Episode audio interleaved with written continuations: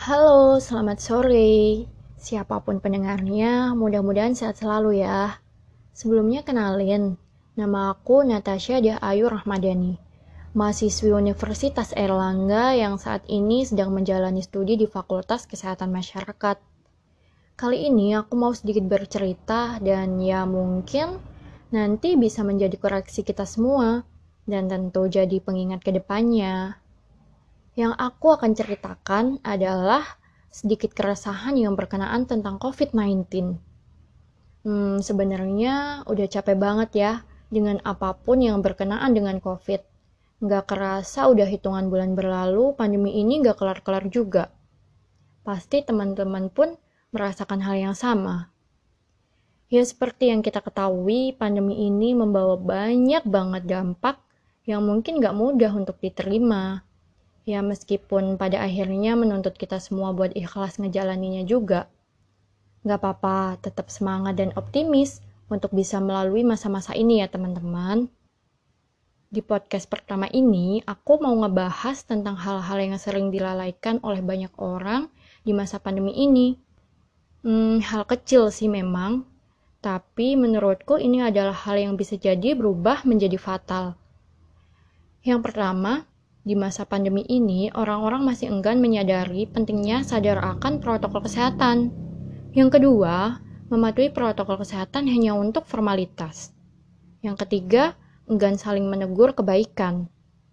Hmm, tiga poin yang aku ingin bicarakan dan mungkin seperti yang aku sebutin tadi ya teman-teman, bahwasanya ini adalah hal kecil yang masih sering dilalaikan, padahal ini bisa aja jadi sebuah masalah yang fatal.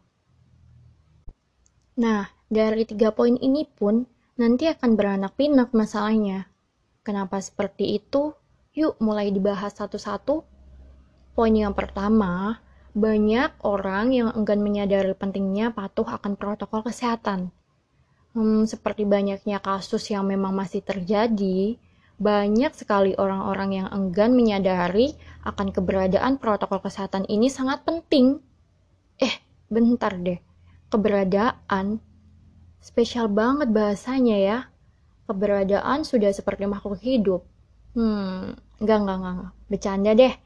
Maaf ya teman-teman kalau bikin ngantuk, bikin bosen. Ya mudah-mudahan teman-teman pun nggak capek dengernya. Maklum sih, aku nggak bisa bikin guyonan solo atau sendiri kayak gini. Aku butuh teman buat bisa ngelawak. Kalau kayak gini nih, jadinya garing deh. Hmm, it's okay ya. Eh, balik ke bahasan yang tadi ya. Memang masih banyak orang-orang yang mungkin kurang lebih bisa dikatakan masih belum aware dengan protokol kesehatan. Padahal, kalau kita mau telah pelan-pelan lagi, protokol kesehatan ini sangat penting membantu kita banyak hal, terlebih di masa pandemi. Ya, seenggaknya untuk menjaga diri dari virus COVID-19, karena kita semua pun tahu bahwasanya virus COVID ini nggak bisa selalu kita ketahui secara gamblang. Teman-teman pun pasti tahu kalau penyebaran virus COVID ini ada yang tanpa gejala. Maka dari itu, ya alangkah baiknya kita menjaga diri dengan mematuhi dan sadar akan protokol kesehatan ya teman-teman Gimana pun juga, patuh akan protokol kesehatan ini adalah hal yang paling mendasar, hal yang paling kecil yang bisa kita terapkan untuk mencegah virus COVID. Kita kan pengen ya selalu sehat, selalu aman, dan sekitar kita tetap baik-baik aja. Oh iya, nanti di akhir obrolan setelah aku selesai membahas tentang tiga poin utama ini, aku akan sebutin juga protokol kesehatan apa aja yang kita wajib lakukan ya. Lanjut di poin kedua, mematuhi protokol kesehatan hanya untuk formalitas. Wow, sering terjadi sih. Aku nggak tahu ya, teman-teman yang sedang mendengarkan ini akan tersentil juga nggak ya? Hmm, semoga nggak ya. Mudah-mudahan kita bisa konsisten mematuhi protokol kesehatan. Dan yang paling penting, nggak menganggap protokol kesehatan ini hanya sebuah hal yang harus dilakukan ketika ada pengawasan aja, dan agar terlihat aja pastinya. Seperti yang kita sudah ketahui tentang beberapa kebijakan yang mendukung protokol kesehatan.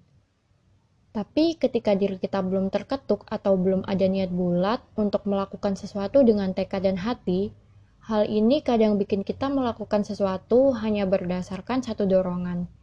Ya, dari kebijakan tadi, yang semestinya itu menjadi salah satu faktor pendukung, justru menjadi sebab lain kita melakukan sesuatu berdasarkan satu hal aja.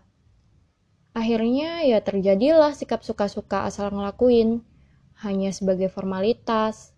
Contohnya nih, di dalam kebijakan kepatuhan protokol kesehatan, ada poin wajib menggunakan masker, wajib menjaga jarak, dan wajib mencuci tangan. Oke, aku sih yakin semuanya sudah menerapkan. Tapi yang banyak terjadi pun masih banyak banget. Teman-teman melakukan 3M tadi hanya berdasarkan peraturan aja. Untuk menghindari sanksi di luar, agar terlihat sudah mematuhi aja, bukan yang sepenuh hati dan memang menyadari bahwasanya hal itu memang sebuah kewajiban yang harus diperhatikan. Kenapa aku bisa bilang seperti itu?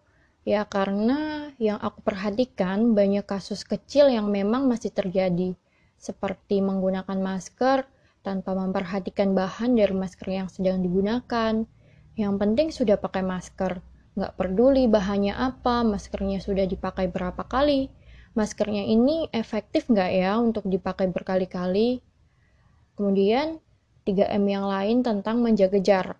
Banyak banget teman-teman yang masih bepergian tanpa mempertimbangkan urgensi yang harusnya bisa dipending dulu sampai seenggaknya pandemi berakhir. Kemudian contoh lain tentang cuci tangan yang benar. Nggak memperhatikan cara-caranya yang tepat, cuci tangan asal basah aja, asal udah diguyur air karena mungkin malas lama-lama pakai sabun ya. Nah, kalau kayak gini kan jatuhnya jadi mematuhi protokol kesehatan hanya sebagai formalitas. Padahal nggak bisa sependek itu. Hal kecil yang bisa menjadi fatal adalah hal-hal kecil itu sendiri yang terus-menerus dilalaikan. Oke, lanjut di poin ketiga. Enggan saling menegur demi kebaikan. Kira-kira teman-teman memahami maksud dari apa yang aku bicarakan nggak ya? Jadi di sini tuh maksudku enggan menegur masih berkenaan dengan COVID-19. Ya contohnya tuh ketika ada sesama teman atau keluarga yang masih susah buat membiasakan diri memakai masker, menjaga jarak, dan mencuci tangan. Aku pakai contoh 3M semua biar lebih mengkerucutkan topik ini karena kalau ngebahas protokol kesehatan ya emang akan panjang dan lama banget. Nah, ketika kita tahu sekitar kita masih bandel dengan protokol kesehatan dan kita enggan buat menegur, kan sayang padahal semestinya kita pun bisa mengajak buat sekitar kita untuk meminimalisir kasus yang mungkin bisa aja terjadi di sekitar kita juga. Nah, ini termasuk hal kecil yang harusnya kita bisa lakukan, tapi kita enggan melakukan ini. Terus kalau ada pertanyaan, maksudnya mengingatkan tuh gimana sih Nat? Atau gimana sih caranya untuk mengingatkan tapi nggak terkesan menggurui? Oke, aku akan kasih contoh sedikit. Sebelum kita mencoba untuk menegur sekitar, ya hendaknya kita juga bisa membedakan siapa yang akan kita ingatkan. Maksudnya membedakan itu perlakuan dan tutur kata yang sesuai dengan usia sesuai dengan gaya bicara, dan sesuai dengan situasi. Yang pasti harus ramah agar nggak terkesan menggurui ya teman-teman. Misalnya uh, ketika akan menegur teman. Nah, keluarnya nanti dulu aja ya, dipending aja dulu deh. Buat sementara waktu ini kita via telepon atau chat aja ya. Pandemi ini masih betah. Uh, kita juga harus betah dong social distancing itu. Atau kalau misalkan kita mau mengingatkan ke orang yang lebih dewasa contohnya ke mama. Mama, jangan lupa ya sebelum dan sesudah aktivitas kita cuci tangan dulu pakai sabun. Maskernya juga jangan ditinggal, harus tetap sesuai protokol kesehatan supaya kita semua aman.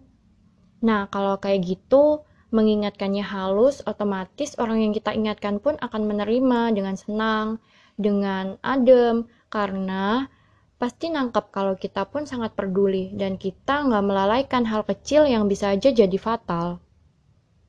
Nah, akhirnya tiga topik yang aku ingin bicarakan udah semua nih. Semuanya udah aku ceritakan, udah aku ulas satu persatu sampai beranak pinak. Tiga hal kecil yang sering dilalaikan, yang terkesan sepele tapi bisa aja jadi hal yang fatal.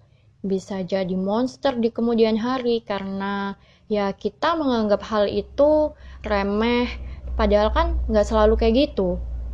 Nah, jadi untuk catatan diri sendiri, seperti yang sudah aku katakan berkali-kali, bahwasanya hal kecil yang bisa menjadi fatal adalah hal-hal kecil itu sendiri yang terus-menerus dilalaikan. Jadi, yuk mulai sekarang lebih aware sekalipun dari hal-hal kecil, lebih peduli, dan lebih sering kembali introspeksi ke diri sendiri. Ya, nggak hanya mengenai poin yang harus dijadikan di prioritas masa pandemi ini sih, Hal sekecil apa pun akan mampu jadi sebuah kesalahan yang fatal karena sikap lalai akan hal kecil itu yang semestinya bisa diubah dan dilakukan dengan pembiasaan panjang. Tapi sayangnya masing-masing dari diri kita nggak menyadari dan bergegas mengubah lagi. Hmm, so let's change our mind and do better than before. Ya mudah-mudahan setelah mendengarkan ceritaku ini, kita bisa sama-sama ambil hal baiknya sekalipun kecil ya teman-teman. Eh, hampir lupa nih. Aku tadi udah janji mau menyebutkan tentang apa aja sih protokol kesehatan yang wajib kita patuhi dan wajib dibiasakan terus-menerus mulai dari sekarang. Yang pertama, lakukan 3M. Memakai masker, menjaga jarak, dan mencuci tangan. Yang kedua, tidak menyentuh wajah sembarangan. Yang ketiga, menjaga kesehatan dengan pola hidup sehat dan makanan yang bergizi. Yang keempat, hindari penggunaan alat pribadi secara bersamaan. Yang kelima, menerapkan etika batuk dan bersin. Dan yang terakhir, isolasi mandiri ketika telah melakukan aktivitas di luar. Nah, untuk kali ini kira-kira cukup sekian dulu ya teman-teman. Nanti kalau ada kesempatan lain, aku akan ceritakan dan bahas topik yang beda ya. Ya, mudah-mudahan aku dan teman-teman udah mendengarkan celotehku yang panjang ini diberikan kesehatan yang baik serta kebahagiaan yang tanpa batas. Jangan lupa pesanku tadi juga ya. Patuhi protokol kesehatan, ingatkan sekitar dan jangan lalaikan hal-hal kecil sebelum semuanya berubah jadi fatal. Stay safe and healthy all. See you.